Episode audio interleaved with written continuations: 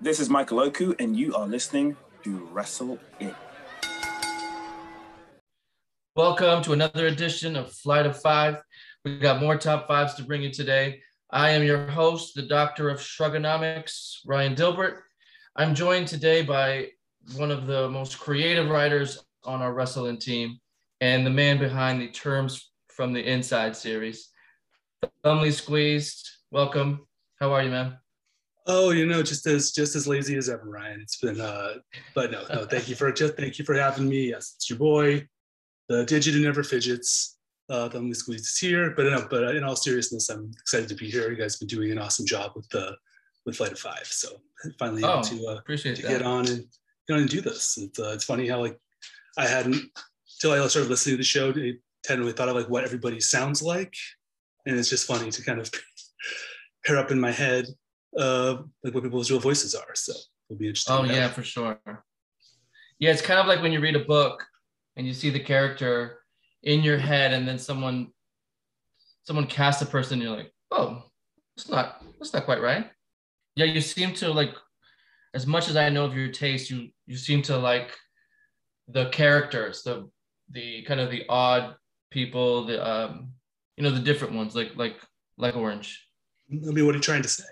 I'm, I'm just kidding. Uh, yeah, yeah, abs- absolutely. I'd like things that are a little bit different. Uh, you know, when I we did uh, uh, our like fake promotional fantasy draft last year, I said like I took my focus was people who sort of really developed and hardened their own niche in wrestling, and that's kind of what jumps out to me. You know, I've I've watched and seen wrestling since I was watching like superstars in my living room as an eight year old, you know, watching Bret Hart give guys, you know, his backbreaker, elbow drop, Mm. sharpshooter finish like for house shows. You know, I've seen pretty much whatever's come out like up from then to now. So something that can really make uh, be well formed and different will always be uh, gonna have a place in my heart.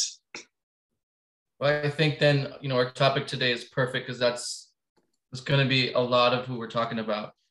Um, I had to say it to me it was a struggle putting my list together because um, I am a champion of overthinking, and I really I started breaking down what is a comedy wrestler, what is comedy, what is funny, what is anything, who are we, why are we here. It just spiraled and spiraled, and I had to rewrite the list a couple of the times. Um, and I really overthought it. Like one thing I didn't put Orange Cassidy on, in part because I was like, he's is he he's a funny wrestler, but is he comedy? But then I said, you know what? I have a feeling that you will put him on, so you can take care of that side, and I'll. I'll spot like five other guys. No, for sure. I went through the same thing. I saw you tweeting about that, and I was like, my man, you know, he gets me. Uh, that's exactly sort of what Mm. I was I was trying struggling with like how what are there parameters? Should there be? Am I wrong for thinking of parameters? Why am I fighting myself in my own head about this? That's a focus on things that are fun and funny. So I kind of but I did uh, just to just help myself narrow it down. I did come up with some guidelines for myself to just help uh, make sure that I could even be able to pick five. Uh, so Right. the things I was thinking of, like, you know, it's not just someone who's bubbly in skits or doing things backstage to kind of have need to like extend to being in the ring and stuff they do while wrestling. So like to me, I think of someone like Kurt Angle, who was absolutely hilarious when he's trying to be. He's so fantastic, and you know whether he's getting made fun of by Edge or he's doing, you know, singing the sexy Kurt song, like he can be so fantastically, awesomely funny. But it's not really what he does in terms of as a as a wrestler. He's not a comedy wrestler. He is a you know he's the wrestling machine, right? But who just happens to be able to be super hilarious when he wants to be. And you know, even when he, especially you know, after he left WWE, it was more so the latter. And so that's so I didn't think Absolutely. that. Secondly, like it would really be something that they are affirmatively playing into and they're putting out there, not just that they're sort of a beleaguered butt of jokes, you know, or they're having stuff just be done to them by someone else. That person's not really the one being Mm. funny, not them. Thinking of you know someone like uh, I was I don't know if you were a big ECW head back in the day, but you know there was always someone kind of torturing Dawn Marie, whether it was like Mm. she be getting hit with stuff or having her dress ripped off, whatever. But you know, she was never really in on it. So to me, I think at least to some degree, if you're really a comedy wrestler, you're you're the humor is part of what you are doing, or at least being more You more are making the joke, yeah. Yeah. That makes the a flip side, sense. Yeah. The one I think I have yeah, is like best comedy side. wrestler Yeah. is a lot different than funniest wrestler. Like Mhm. The Rock would be in in uh, strong contention for funniest, but no one would call him comedy wrestler. Just like you said about Kurt Angle. Kurt Angle is very funny, Right. But it'd be an odd way to categorize him. Sure. So Yeah, the same um, thing with like people who are who are really hilarious with smack talk, but don't really carry it through to the ring. Like if you're just kind of cutting down your opponent and we laugh at them, it's not really the same thing to me. Someone like Cena, Becky Lynch now, you know, Piper back in the day would Mhm. say things that you would laugh at, but you really it wasn't really because they were telling a joke. They were just tearing someone a new you know what, and it was awesome. But not, but just a very different, Yeah. different vein to me. So that's so I, I think that's a very good point. Like something like The Rock would be similar, like you're saying. yeah, that's a whole different list and a whole nother show. Uh, so today we're trying to figure out the best comedy wrestlers, which is a very subjective topic. Um, I, I'm very curious where we overlap, if at all, Mhm. because there's not that many to choose from, as Mhm. opposed to you know powerhouses or high flyers or something like that. Uh, but before we get into the f- actual five, Thumley, do you have some honorable mentions to to throw at us? Mhm. And this might just be me, but you're saying like my love of just sort of the oddball characters. So one one honorable honorable mention to me uh, is this might seem random, but it's Hacksaw Jim Duggan, because to Mhm. me, by never changing and never doing anything differently than he ever did way back in the heyday of the '80s, you know, when he was really a guy, he just became more and more funny. He's like he would he he wasn't fighting, you know, guys like Iron Sheik, whatever anymore. He'd be wrestling somebody clearly American on Raw and just start going USA at him, and it always cracked me up. Or you know, he'd just do his big thumb, you know, tongue out, thumbs up, and like it was just such a very eat your prayer, uh, eat your vitamins, say your prayers, do your training era thing that just plopped into you know when he'd show up in the Royal Rumble in 2004 Yeah. was hilarious. Was now hilarious, just that because it's completely out of context, but doing it still so straight faced. Uh, to me, I always found super fun. Okay, so we're already we're already throwing curveballs. I like that. I gotta Um, be me, baby. Excellent. Um, so when I was growing up, I watched a lot of wrestling with my grandma, and she would like make all these comments on wrestlers. She really di- disliked D- Duggan. Like she just thought he was so stupid. She'd be like, "Come on, man, what are you, what are you doing, you big dummy?" um, so it it was kind of funny in this, this sense to just see her like just be flabbergasted with his like dumb faces and the big thumbs up, just a big Mhm. goof. Um, so not interesting thought. You have you have any others on the honorable mentions? Well, I don't want to. I don't want to step any toes in any toes of toes on your list. So I Mm. figured I kept it to one. and I didn't know if you had any that you Okay. wanted to shout out. Yeah, um, just three quicker ones. Um, so I put Bobby Heenan, who Mhm. is obviously more of a manager, and more of a commentator, but when he wrestled, it was like usually he lost some stipulation where he had to wear the weasel suit. Mhm. You know, the crowd was always calling him Weasel, Weasel, and then he had to wear the weasel suit. And he sold it like it was garlic all over a vampire's flesh. Like it was like, Mhm. oh my god, I'm wearing this crazy suit. And he was flopping around, and he made it. He made it such a big moment when it could have just been, "Hi, I'm wearing a suit, no big deal." Um, but he's like one of the funniest guys, Mhm. legitimately funny guys in wrestling. Um, so kind of had to throw that either, even though he's not really known as a wrestler and and that kind of thing. So just had to Right. Yeah. So it was a him. question of it's when you question wrestler versus the comedy part, right? But he's absolutely. I love it. He was uh, always so funny. You you hate it. Like you kind of laugh and then be mad because at the time, you know, I was a kid with him and Gorilla. Uh, it's sort of like Mm, what I grew up with. To me, it's still like one of maybe my favorite pairing of like the Glory Day commentating when it's just sort of really rah rah and he'll heal next to him like Gorilla's the good guy and Bobby's just playing off of it. Uh, and so he'd make you laugh and then you'd be like, shoot, you know, he's terrible. I shouldn't laugh at his jokes, but there was it was too good. It was always too good. He was, yeah, he's the man. we were spoiled in in that sense. Like there'll never be another one like that. Um, but I did have two others, just quick. Uh, R-Truth, I just thought I had to mention. Mhm. he can turn any little dumb skit into something Mhm. memeable and funny And I really like this the this the times where he thought he was supposed to be in a match or he got confused and he was like, "Oh, sorry, I'm not actually in the Money in the Bank. Mhm. Uh, my bad." Um, you know, not the biggest depth of humor, but like goofy and funny, and he always killed it. And he's like carved out a really long career because of it. Absolutely. Like everybody's getting cut. This is the era of getting cut. Doesn't matter where you are. Braun Strowman, Bray Wyatt, are like world champions, and they're getting Mhm. cut. But R-Truth is still here because he makes Vince McMahon laugh, Mhm. and uh, that's his meal ticket for life. it's true. And then I don't know if this person's on your list. Um, Toru Yano from New Japan. I had him higher at first, but he's kind of had the same act for a long time The and DVD. it kind of hasn't. You know, he's just doing all this goofy stuff. It's really great for the G1. He's a palate cleanser and um, Mhm. a nice balance. You have all these like slugfest and epic brawls and stuff, and then a two-minute goofy match. It's like it's a Mhm. really useful tool.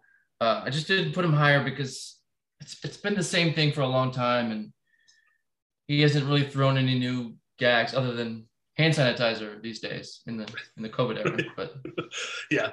I uh, I had he's not on my list. He's someone I'm not as familiar with. Like I'm, I'm not as well versed in some of the Japanese stuff. Obviously, I'd heard of him, but it's not lived with as much of his comedy. And, and like you're saying, when I was researching for this a little bit, you know, I was finding some. He of course what comes up anytime you think of anything like this, he'll be mentioned. So I've been watching, you know, a bunch of matches in a short period of time. You kind of get that feeling. It's a few kind of the, the beats are kind of similar. Things he's doing are a little Mhm, similar mhm.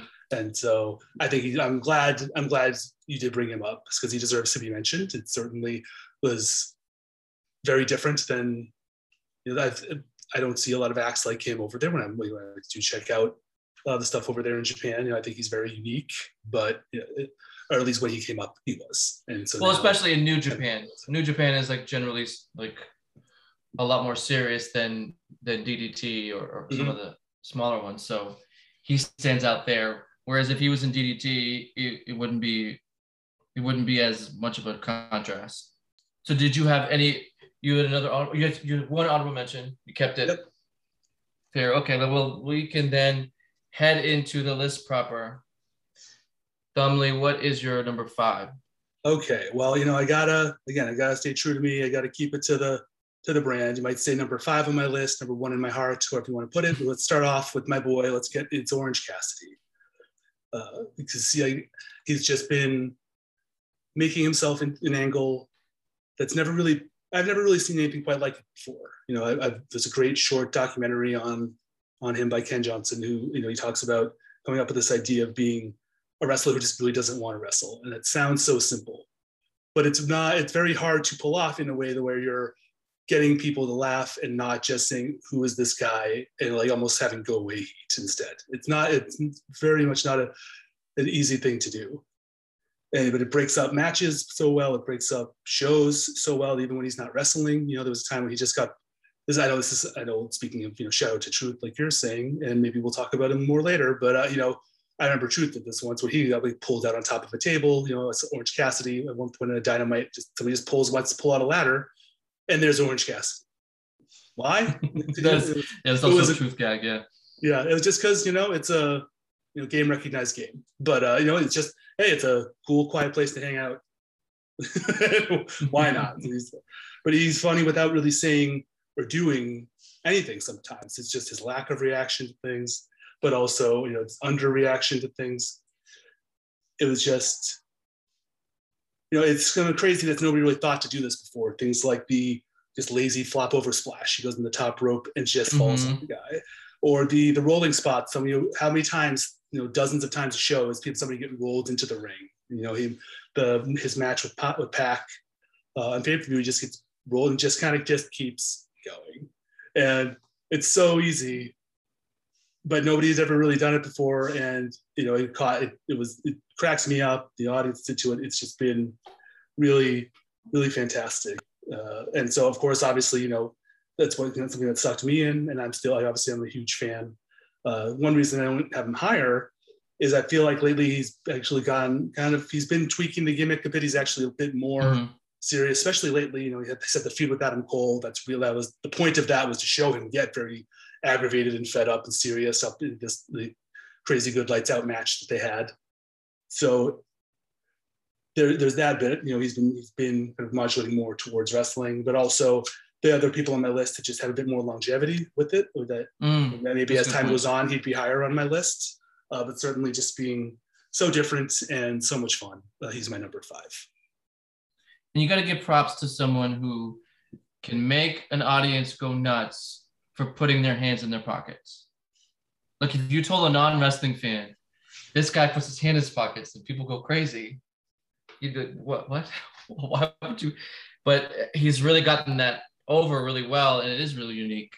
Um, but like you said, I was like, is he just a character who's funny or is he a comedy wrestler? And that's, and that line is really blurred lately, like you've said, um, he's gotten a lot more serious, which is like part of the appeal is like when he turns it on, it means more. Mhm. When he's when he actually runs, when he actually jumps um, full force.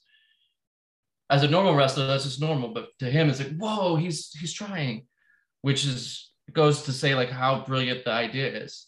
And, sometimes he can, the and idea he can is really do simple, it. right? but yeah, yeah, and he can really and how I, I can't believe you thing. can do it. Like, how can you flip over a guy with your hands in your pockets? Like, That's and wrestling in jeans, like any of those things. They're all they're all super impressive.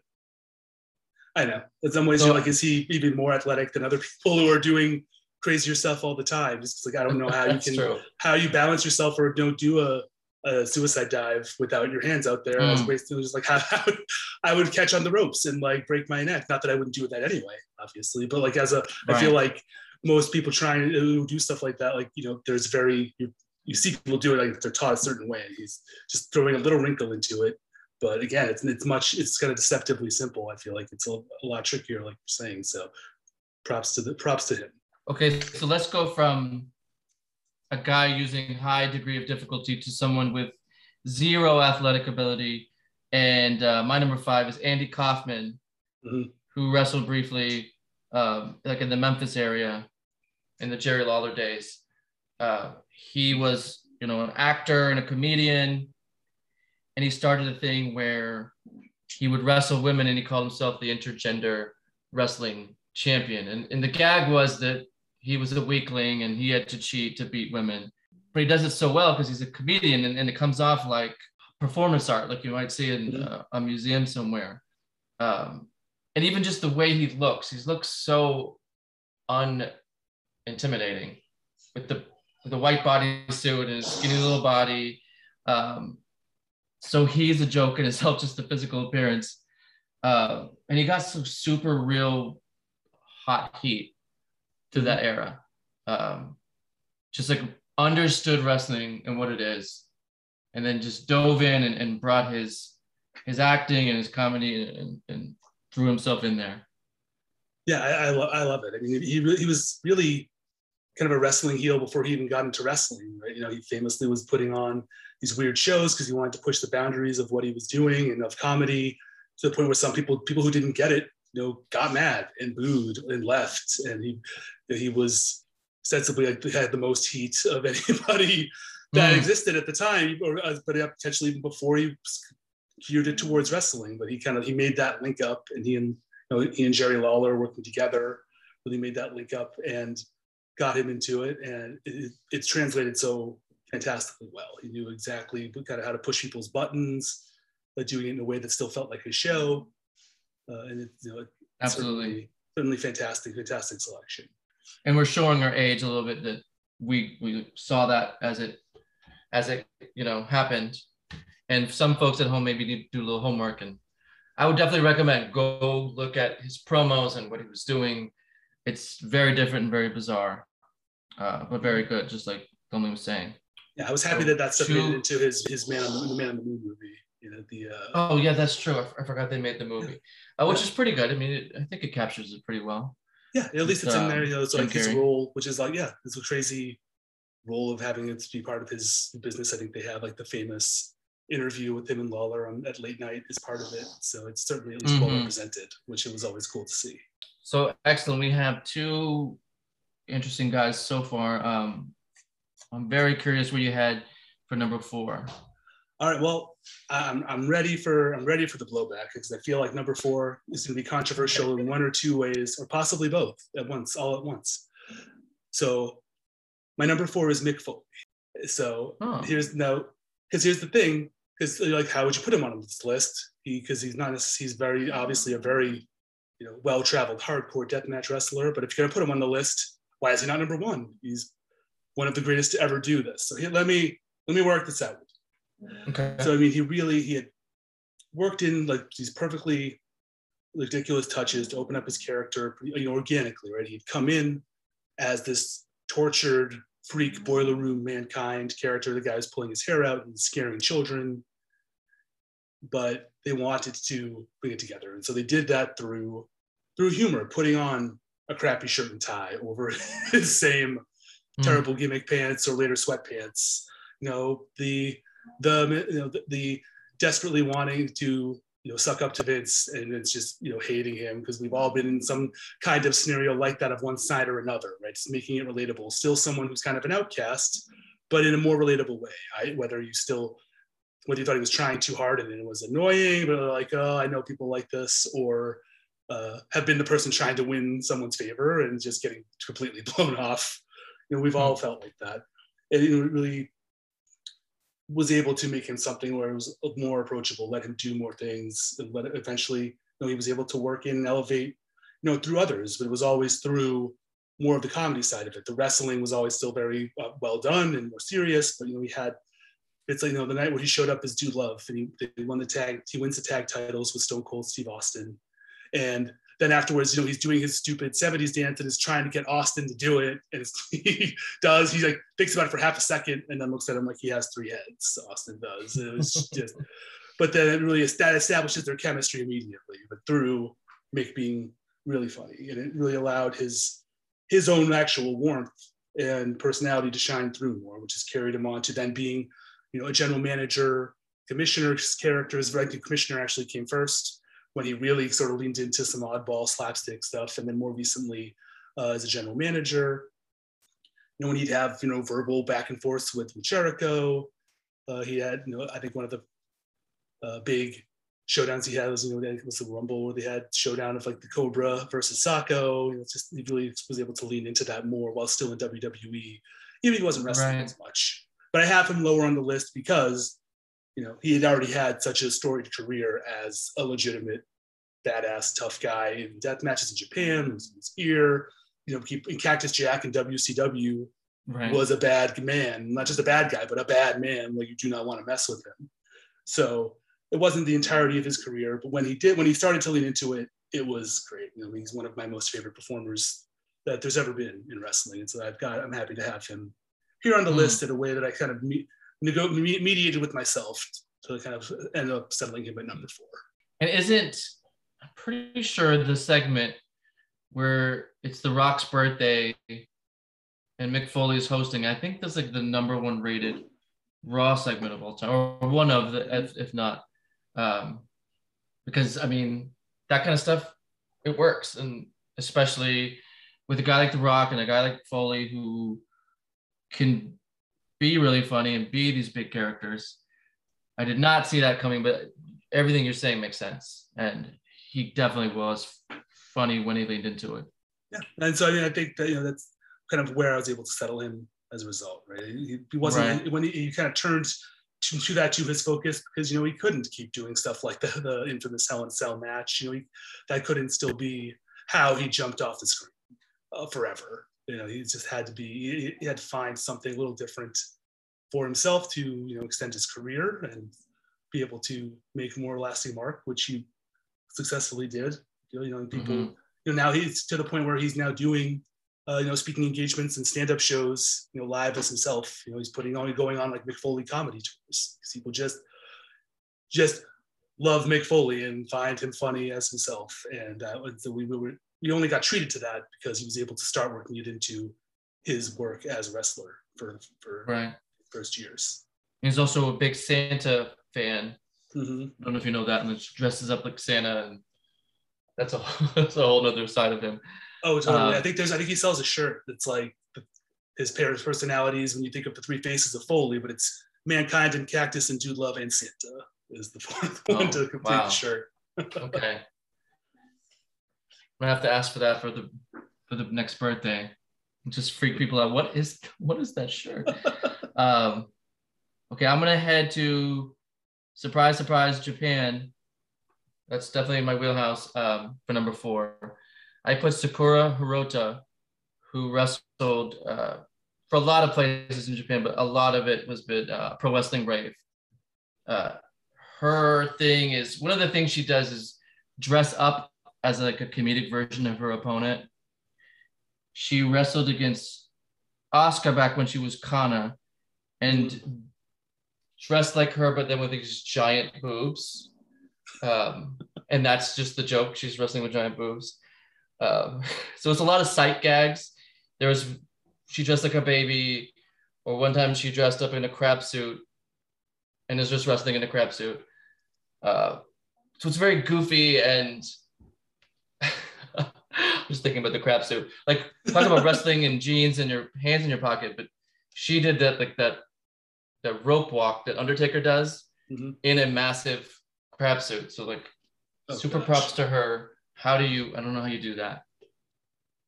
Yeah, well, yeah, I, I'm glad with the final one. I think it's something. Uh, it was for it was hard for me. It was a struggle to think of because I think because comedy wrestling is, hasn't been around as long in this format, where it's opposed to you know throw you know being mad at a heel and laughing when you throw beer at them. You know, it, it's really more so when you go think of like the territory days, sort of how the presentation was. It's more recent, and so I think and so I think there's you know it hasn't been as much of an opportunity for for female wrestlers to do that and to make that a real part of their character. You know, Carmella had teamed up with R-Truth for a while more recently. It was more about like the two of them, but there, uh, it's more often that they were like saying kind of the butt of jokes, or you know, whether that was because of their opponent or even just from how things were written.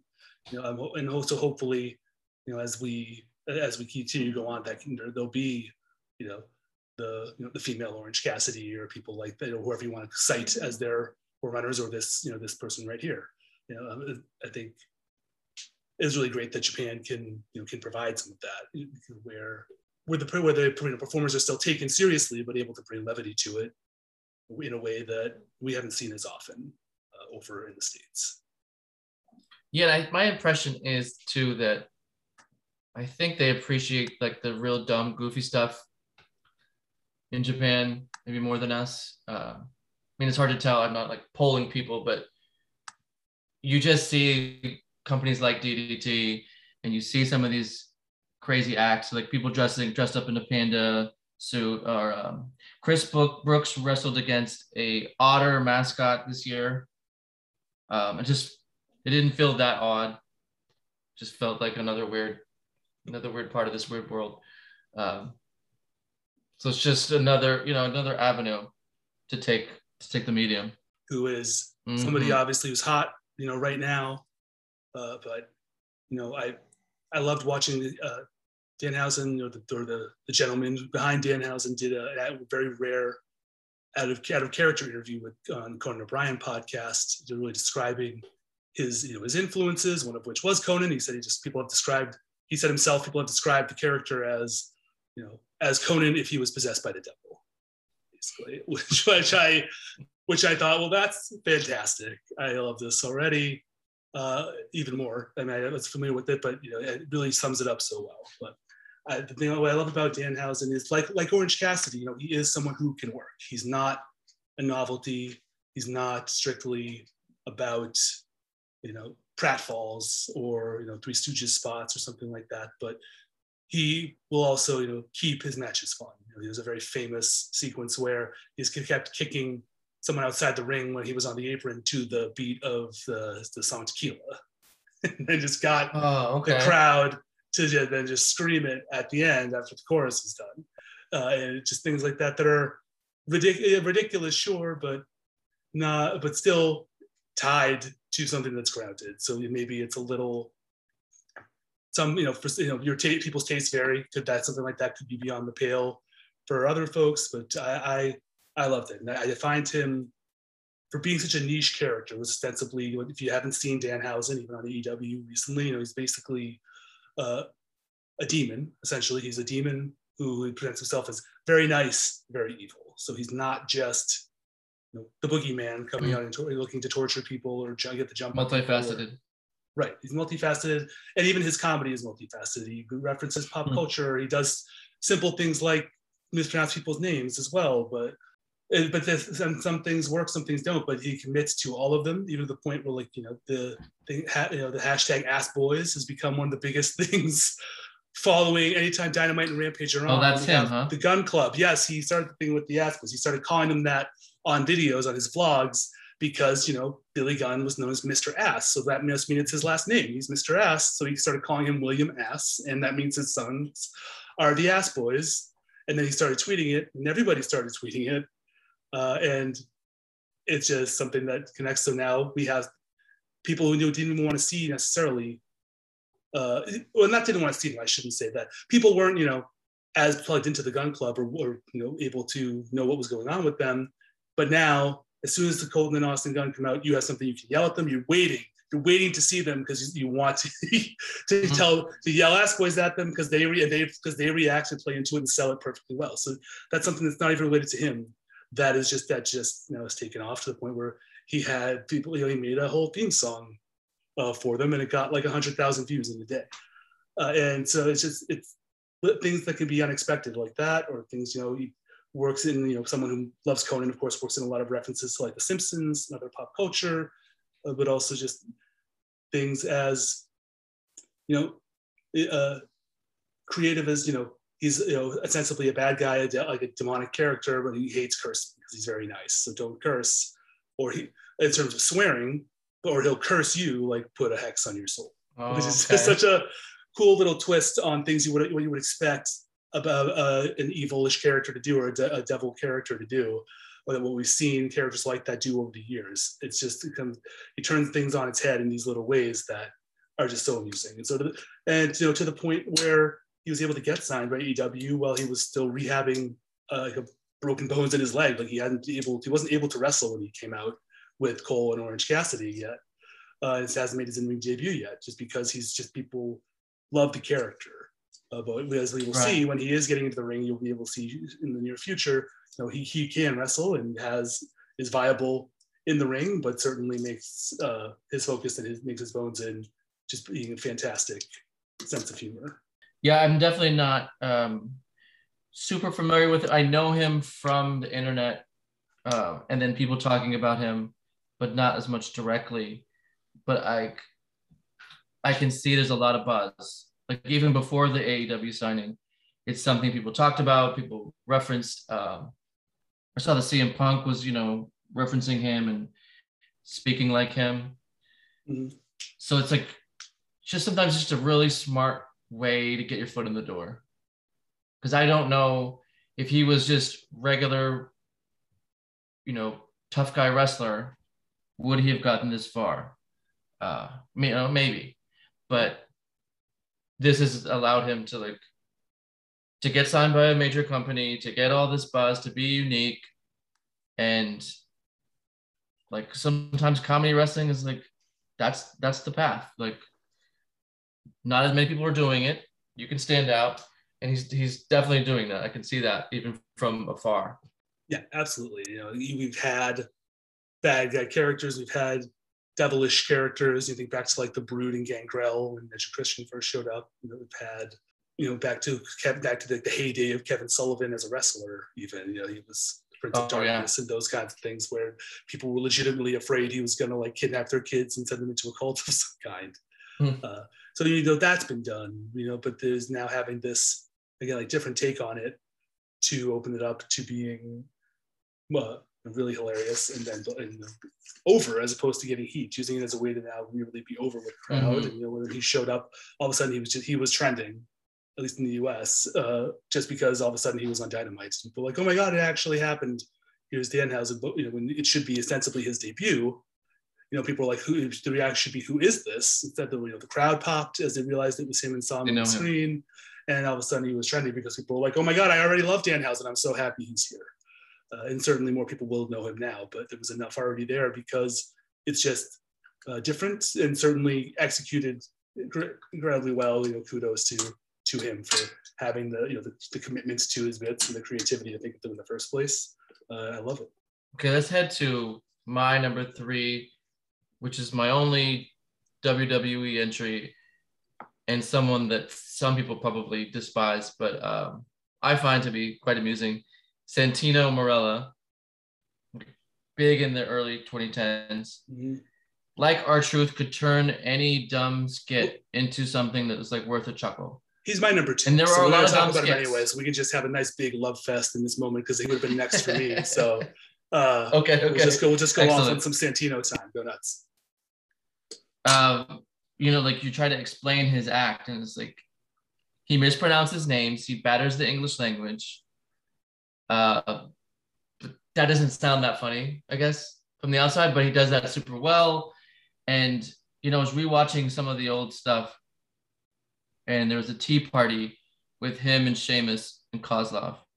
And it's kind of a bad idea, like to as a means to get this rivalry going. We're gonna have a tea party, but he makes it work, and it's like pretty amusing.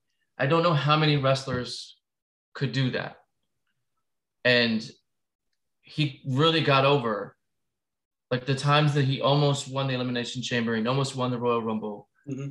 people were so pumped even though he was like this really low card guy mm-hmm. he's this goof he's not going to really win but like people were so into it and that's because of his personality because he's funny and leans into it which is even more impressive because he's like a legit like mma fighter. Forget which which um discipline he does but his original gimmick was like i'm a european like martial artist. like shoot like a shoot fighter. Yeah i think he has i think yeah. he's a legit he's like a judo trainer now. He, like he has an mma gym. He's a his background's in judo and Vince is like, you know what we're gonna do instead of that, unibrow, bad accent, go, and he kills it. He's like makes a career out of it. Mm-hmm. Yeah, yeah. So like I was saying, he was my he was gonna be next for me. So we can dwell on the greatness of Santino here. It's my number two. okay. Uh, because I was yeah I was watching some of the old too, and I think again like he manages to walk a super a, a very thin line really fantastically, and so you know, because he's got people enjoying him enough, but you know, he's still ostensibly a heel because he's obnoxious to the point where so like people wanted to see him win the Rumble, but you're not so sad when he doesn't that the air's lit at the building because he kind of deserved mm. to get some comeuppance because I, I was watching that clip again, you know, he comes back after not being eliminated, he hits the Cobra on Del Rio, but then does he try to be like this heroic baby face and win the match? No, he goes and does his marching band thing and dances around like an idiot because trumpet.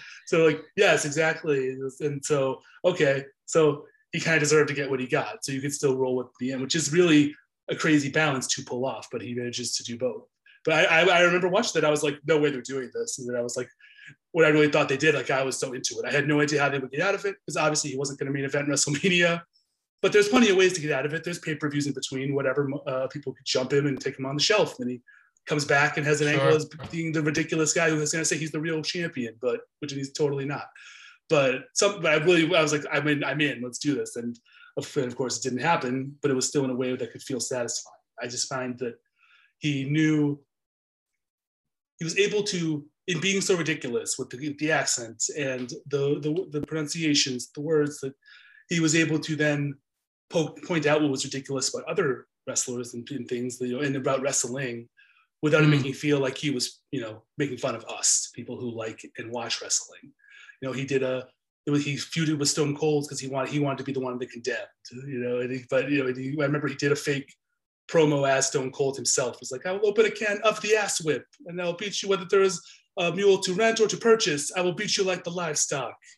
And it was just so perfect because catchphrases that wrestlers say. You know, you can never predict what catchphrase is going to get over. So wrestlers often end up saying some really ridiculous crap, and it's okay because yeah. we love it. Uh, it's fine, you know. Uh, and so, you know, I'm going to stomp a mud hole in you and walk it dry. That, I don't. Okay, that doesn't make any sense, but cool because Stone Cold can say anything and it will sound cool, and I will, cool. and I will buy it. I will wear a T-shirt with with it on it. I don't care. Uh, but that him that him be able to poke fun at it uh, you know, not everybody could have because first of all, if you're just oh, if you're just a regular guy walking around being like making fun of Stone Cold because you're, you're going to out wrestle him, uh, good luck. And also, I hate you, go away. but Absolutely. he was able to be he's able to frame it as things like something as dumb as me, someone who's not even the highest wrestler in the company, should be in the big Hollywood action movie. Why is can nobody see this? Was just the perfect niche to carve to then be able to point out other things that were odd. You know, and he one point during that he put it he changed the words to like Amy Winehouse's rehab to talk about how you know to make fun of Stone Cold's acting and how he should have been in the movie instead. Oh yeah. Which just it's just like so ridiculous and out of nowhere. And again, made it so that he could clearly be the one like being ridiculous. And of course, he's not going to be the guy, but it was still hilarious. But uh, without without under, without undercutting anything about you know the movie or Stone Cold, and he brought that to wrestling too. You know, because he when he first came in into the Intercontinental Championship match that Lashley kind of, kind of puts him over on his debut, he looks you know he's he's got his shirt off. He's a good he's like a well trained you know cut guy. He looks good, and then what's his niche going to be really? Because who is he? he's really just the whole point of that was that he's really just a guy. What's he going to do? So then instead find like I'm going to grow like some weird like third of a mullet and, and lead into having a unibrow and do all this Mhm. ridiculous crap. Like it was it like I don't know if he was terrified or if it just went with it or if he was his idea. Like, but either way, he leaned into it, and that was what Mhm. made it so great. And uh, and he wasn't afraid to to go. I mean, he was he wasn't afraid to be the one out there getting ultimately taken to the cleaners by the end of any segment because you know he well, goes back and forth with Jericho and Cena and Stone Cold, like, literally like the who's who of the top of the card, and they probably had some random skit where they ended up, you know, throwing him in a garbage can or whatever the case may be. But they were mm-hmm. able to they're they're able also to then be funny themselves and kind of highlight a piece of themselves, which is a great thing that he brought to the company. So love Santino. I still love him. I still find it weird when I hear him talk without his accent, even though I knew it was fake. It just freaks me out, which apparently he gets all the Yeah. time. I was watching him inter- be interviewed like last year or something, and there's like he just people walk up to him, and even people who know him were like, it just sounds doesn't sound right. but Yeah, you get you get used to that for sure. What did you think about this the whole Santina thing? I think that was to me it was like Yep. the joke that didn't work. Yeah, I'm glad his- you brought that up. I was run. thinking about it. I was thinking about it too. I'm glad you brought it up. Like that to me is like if there's a drawback to anything that he ever did, it was certainly this. Like there was, I I'm giving him the benefit of the doubt that hopefully it wasn't his idea because but it would whoever's idea. That sounds like a Vince idea. Uh, yeah, I mean, sure, I'm sure you know. I'm sure Vince found it hilarious. They're like, we're gonna have you want all these women at WrestleMania? I'll give you a woman at WrestleMania. Look at this. Ha, take that, pal. Uh, I'm sure he and Bruce found it so hilarious. But uh, I, yeah, it, it's, it's let's say you know, call a spade a spade. So many things he did were great. This one sucked. It was, you know, I didn't like even just having him out there as Santina, but okay, that's one thing. If he was then, you know, Then to win, kicked out, if he's kicked out in three seconds like the Royal, like he was when the Royal Rumble, great. Because then Yeah, the women are put in the same platform as the men, you know, and they're very serious competitors, and he's not. Okay, fine. Uh, to have him win, yeah, it's just no. Oh, oh, we have the first ever Miss WrestleMania Battle Royal because it's a real competition, not you know some skit of like we're not putting them in a bikini contest or a beauty pageant. It's Miss WrestleMania, like a real competition. And then to have him come in and do that, uh, it was just it was awful. And so you know, the but I think it's certainly worth calling out as bad as it was because we know certainly don't overlook that. It certainly hurt the cause of what ended up being the call of the women's revolution later.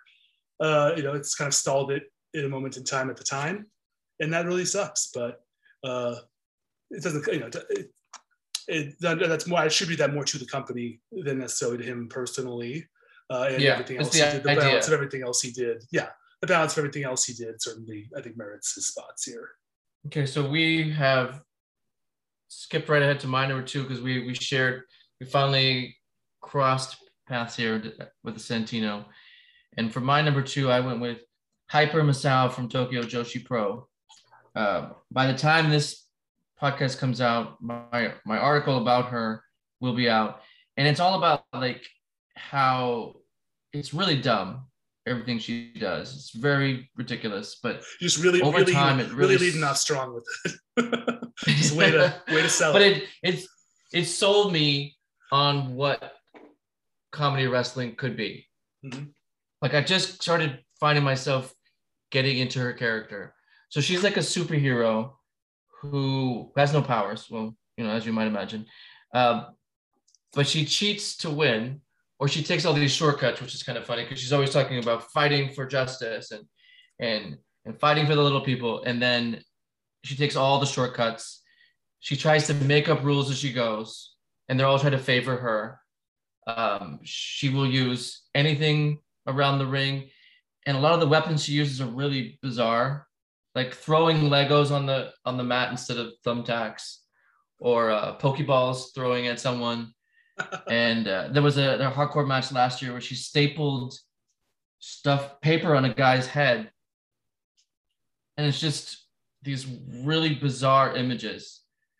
But she does it with this heart and uh, feeling that it it really like it feels like a big deal. It feels important even though it's so dumb she Uh, believes. so to me, that's- she so she she to her it's this it, it actually is the cause of whatever. Like she believes it. oh absolutely in her head So fantastically. and then it's a mix of sometimes hardcore wrestling but with a lot of comedy objects and a lot of comedy images mixed in so so they'll take some crazy bumps but then you know she's riding on a bicycle that's like got cardboard uh, design all over it um, so it's unforgettable every time she does you know a big match it's something weird and something memorable Yeah, yeah. That's what you're describing. Like I'm not I'm not super familiar with it, so I'm I'm very looking forward to your article.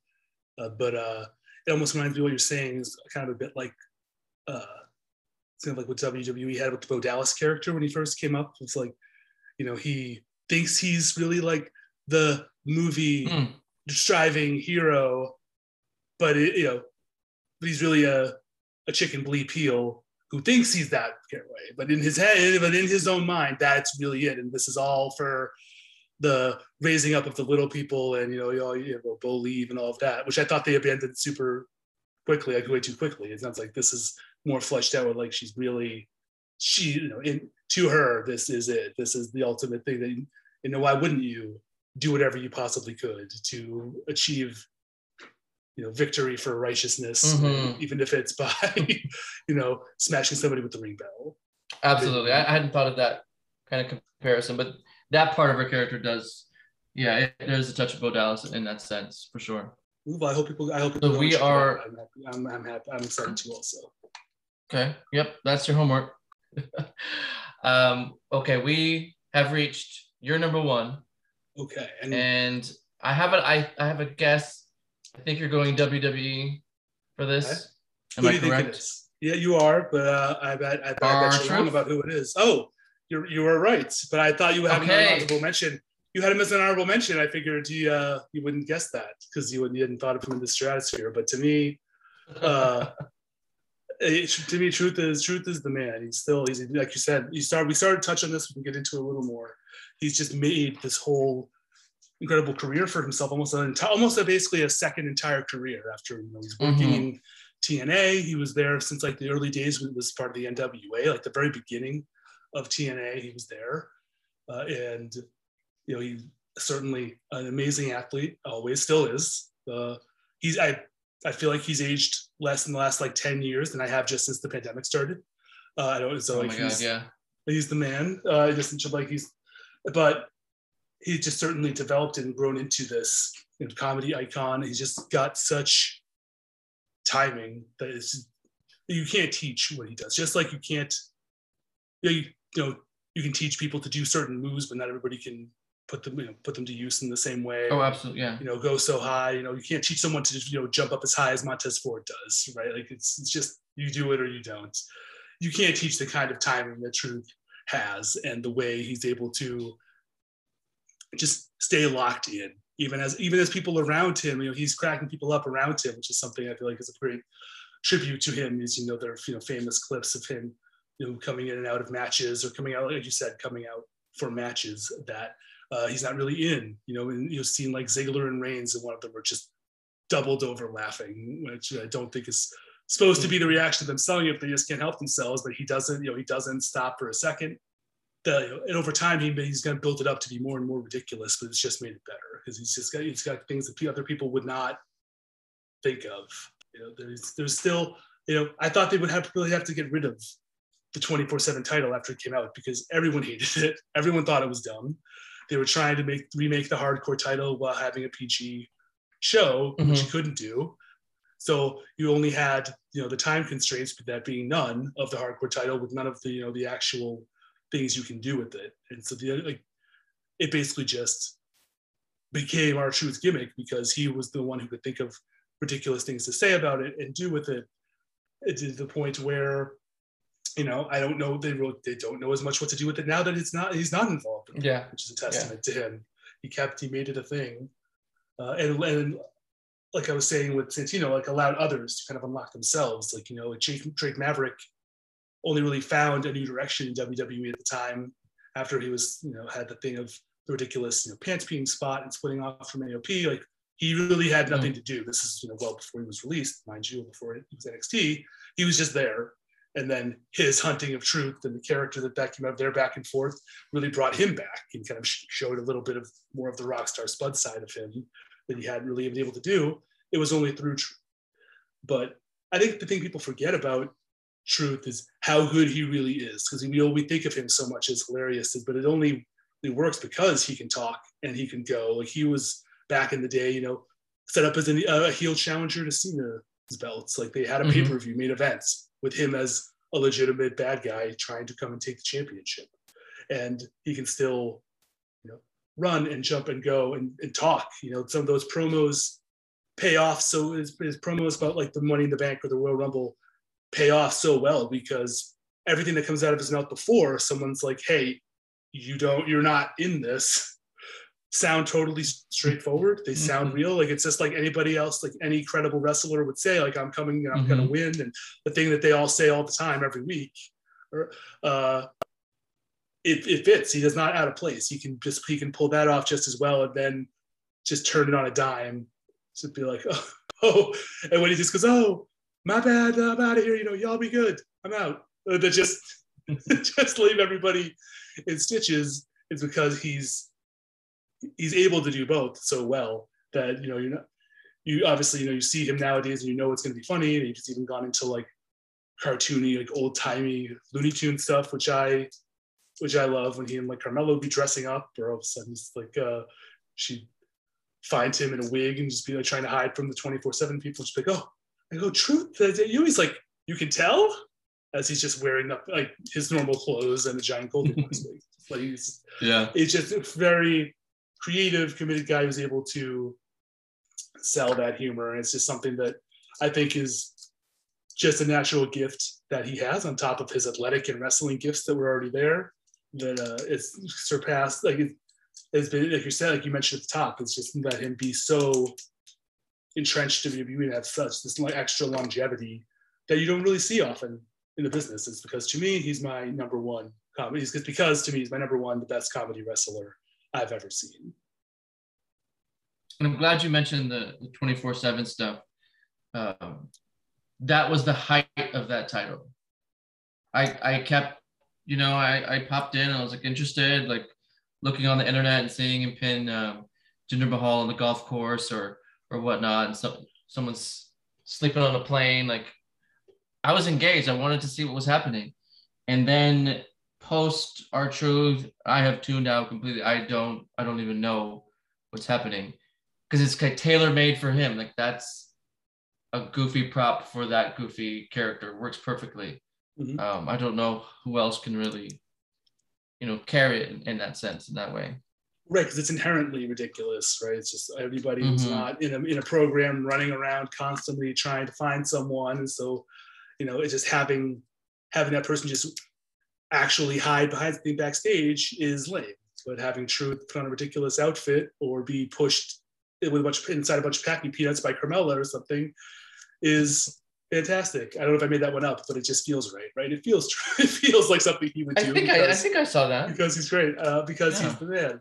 So right, right, and, and, so there's no you have to be able to lean into that while still presenting yourself as someone who can work, and that's not like we keep saying all along. It's not easy to do. So it's been hard to find that balance for this whole idea that they had without him. And I think that's just a testament to him. Okay, now uh, we just have one more. My number one, I went with Stalker Ichikawa from Dragon Gate.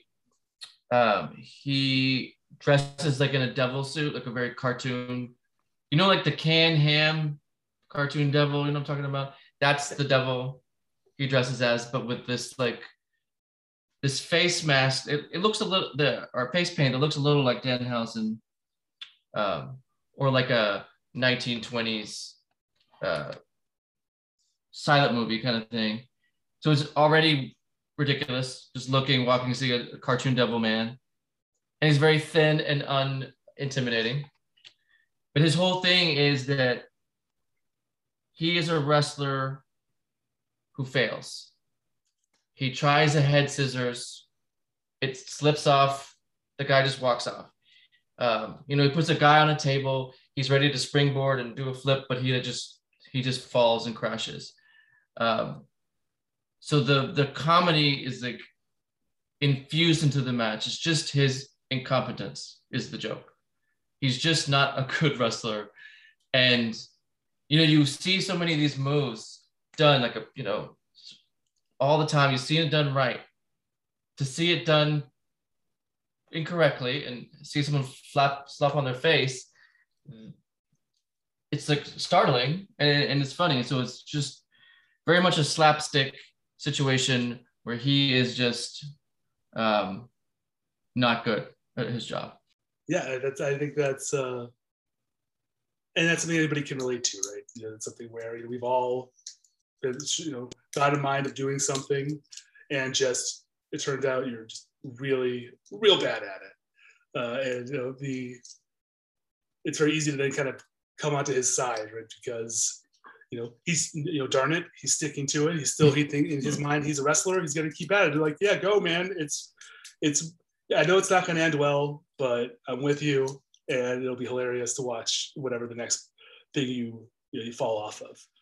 Uh, and I think that you know, that's kind of the essence of comedy wrestling, in a way, right? It's something that's still endearing, even if it's not going well for you in the moment as the wrestler. Mm. Uh, it's certainly still something that can win over can win people over and entertain them uh, in you know in in your own unique way. And so the, you know he's that he's the guy who does that now. I don't think you would probably work if you're somebody else who's like I'm also going to you know bumble these moves or do something like that. You know it would just seem like you know you're either a botching or it being a ripoff. You know it, it, once you have that that's true. Once you have that corner, you know I think that that's really become that's really his corner now, and that's and that's something that's always something to be said for that yeah, much like the Orange Cassidy thing where it's like, okay, I'm going to be a wrestler who doesn't try. I'm going to be a wrestler who doesn't fail. And then now you, now that's your thing. And that's what you're known for. Anything else would be copyright infringement or, or whatnot. So he's done that. Stalker has done that so well. And he can have a long career like a lot of these guys. Like you don't need to have your full athleticism to fall on your face or to to mispronounce someone's name or or do a dumb skit. So it's just a really smart move to to go this way if you can do it. Not everyone can, but these these folks clearly have. Definitely, I'm surprised. Uh, I guess I guess I'll go to you, Ryan. Is there anybody you're surprised was either not on my list or hasn't or not on either of our lists? So yeah, let me recap your list. Um, you had number five Orange Cassidy, four Mick Foley, three Danhausen, two Santino, and one R-Truth. Uh, to me, the surprise was Mick Foley because in my head I didn't frame him as a comedy wrestler, but you made a lot of great points, and then there is like a comedic stretch of his career. So that time he is a comedy wrestler. So that makes sense. Um, but I would never have thought of that. That's a big, big curveball. And on my side, I had Andy Kaufman for Sakura Hirota, number four, Santino, number three, Hyper Misao, number two, and Stalker Ichikawa, number one. Not surprisingly, um, some Joshi in there. That's just been my favorite corner of wrestling for a while. Um, so twice I twice visited that side of things. Well, I mean, you know, to quote something affiliated with Orange Cassidy, you got to give the people what they want. They, they want your Joshi knowledge. So okay. I think. Well, I think True, what was a shock true. to me. I think what was a shock to me was uh, no Colt Cabana anywhere. Mm, For someone who really made something of comedy more prevalent in the in the American independent scene, in American wrestling at a time when it wasn't around. You know, uh, I will say, you know, some of his stuff, especially like his older stuff, very early Ring of Honor, uh, old like independent things, kind of maybe go a little too far for my taste, a little too away from quote unquote wrestling part of it. It's a little more of like a Looney Tunes cartoon or a skit, but I can certainly appreciate it. Mhm. You know, I, I rewatched his match with Toriano where it finally happened. I watched that last night and uh, where they're both trying to basically exchange each other's DVDs and get a holy, you know what, chant going just because they hate each other, their things, and then take off from there. And it, like, it's a very, it's one of the most unique matches I've ever seen, of course, and it, it's great. You know, I, I, for what it is and being very different from everything else there. Uh, so you know that it's not always exactly my cup of tea, but certainly it's he's car he's been so different. You know, Yeah. Even though even than what he's doing now in AEW is a little like when he did it's different than what he was doing before. So you know, I only had I only had one honorable mention, retroactive honorable mention to that guy. He certainly Okay. may have been a trailblazer. I was just uh, is there anyone else that you would have thought would have may have popped up that that isn't here? um, I I thought about El Generico too, Mm. but I guess I don't know. Um, this is why the list was so hard because sometimes I try to like do a spreadsheet. I'm like, okay, how many championships did they win? How many um, awards did they win? How many Cagematch uh, matches rated over 8.8, 8.0? You could like quantify a lot of different types of wrestlers, but you can't really measure funny. So I struggled with it and kept putting people on and off. I was like, who's funnier than who? Um, so Colt Cabana and El Generico, people I thought of, I just slid them down. No real good reason, just these other things hit me harder in the, the goofy department. So that's where I went. Yeah, no, I think it's a good call out. It's crazy to think, you know, I feel like Sami Zayn is the most, maybe the most expressive storytelling wrestler, like performer we have wrestling right now. Like with all, like whether he's good, whether he's heel or face, like he's just so.